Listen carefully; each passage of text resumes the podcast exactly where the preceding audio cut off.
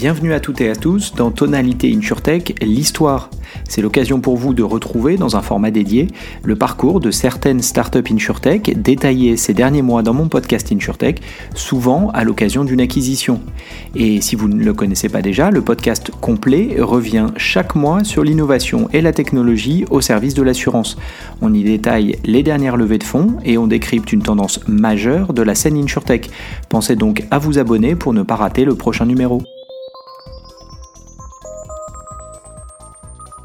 L'histoire qui va suivre a été publiée dans le podcast d'octobre deux mille vingt-deux.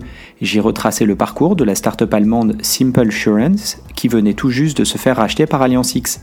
On y revenait sur son rôle de pionnier dans l'assurance embarquée et on se demandait si cela ouvrait la porte à un mouvement de M and A plus large dans l'InsurTech. Bonne écoute!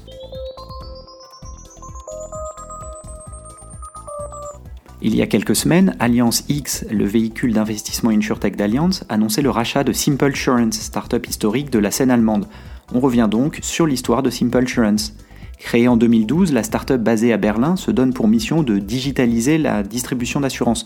Sans surprise, eu égard aux différentes vagues InsurTech évoquées dans la rubrique précédente, Simplesurance offre un parcours de souscription en ligne aux clients qu'elle attire en direct, dans un positionnement B deux C relativement classique pour l'époque.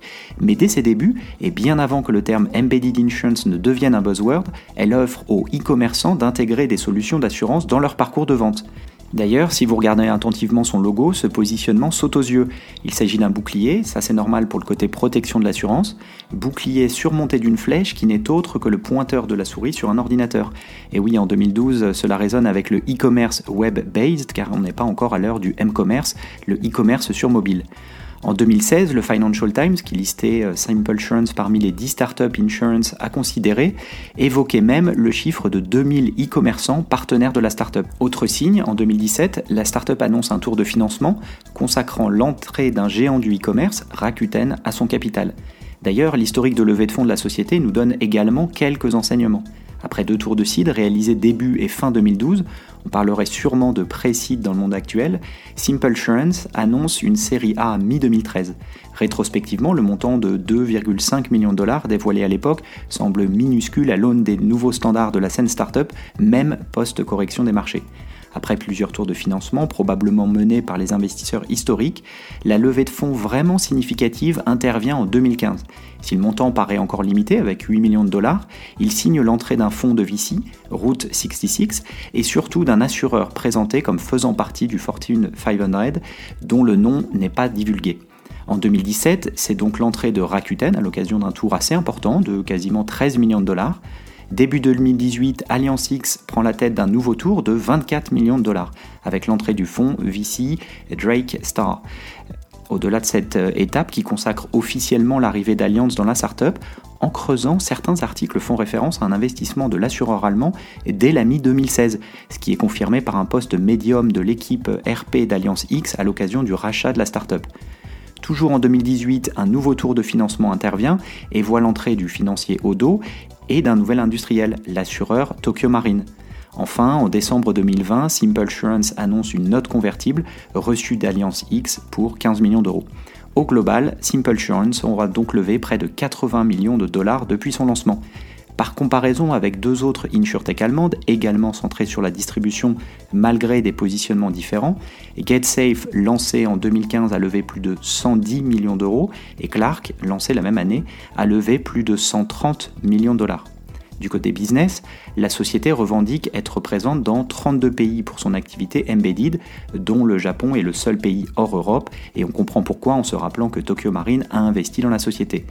Le site internet précise également le nombre de deux mille cinq cents partenaires, mettant en avant trois témoignages clients, Rakuten, ce qui a du sens étant donné l'investissement de ce dernier dans Simplesurance, Kaufland, une chaîne de supermarchés en Allemagne, et OnePlus, le fabricant chinois de smartphones.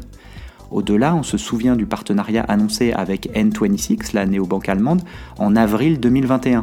Le projet initial, disponible au départ en Allemagne, proposait une assurance smartphone aux clients de N vingt-six dans un modèle de banque-assurance relativement classique, même si le produit l'est moins. Intéressant de voir aussi neuf pays listés concernant son activité B deux C, qui semble donc par comparaison marginale. Enfin, la société employait une grosse centaine de personnes au moment de son rachat, chiffre relativement stable sur les deux dernières années si on en croit LinkedIn. Si le rachat est enthousiasmant pour toute l'industrie InsurTech, il est à rappeler que l'engagement d'Allianz dans la start-up ne date pas d'hier, et ça peut même laisser penser que dans le contexte actuel, avec des levées de fonds particulièrement difficiles pour les start-up les plus matures, le rapprochement avec un industriel qui puisait massivement au capital était la seule solution pour poursuivre l'aventure. Dans tous les cas, cela consacre l'opportunité pour les startups ayant développé un actif technologique d'attirer l'attention des grandes entreprises qui au final ont besoin de solutions tech pour digitaliser leurs activités. Et même si on ne connaît pas les détails de l'opération, notamment du point de vue financier, il va être intéressant de voir si de telles acquisitions ont également lieu dans le domaine B deux C, ou si le deal a justement été rendu possible par l'actif technologique que Simplesurance avait su développer. C'est la fin de cet épisode, merci pour votre écoute. Si le contenu vous a plu, n'hésitez pas à le partager autour de vous, auprès de vos collègues. Puis ravi d'échanger ensemble, vous pouvez facilement me retrouver sur les réseaux sociaux, Twitter, LinkedIn. Et évidemment, je vous donne rendez-vous pour le prochain numéro de Tonalités InsurTech. À bientôt.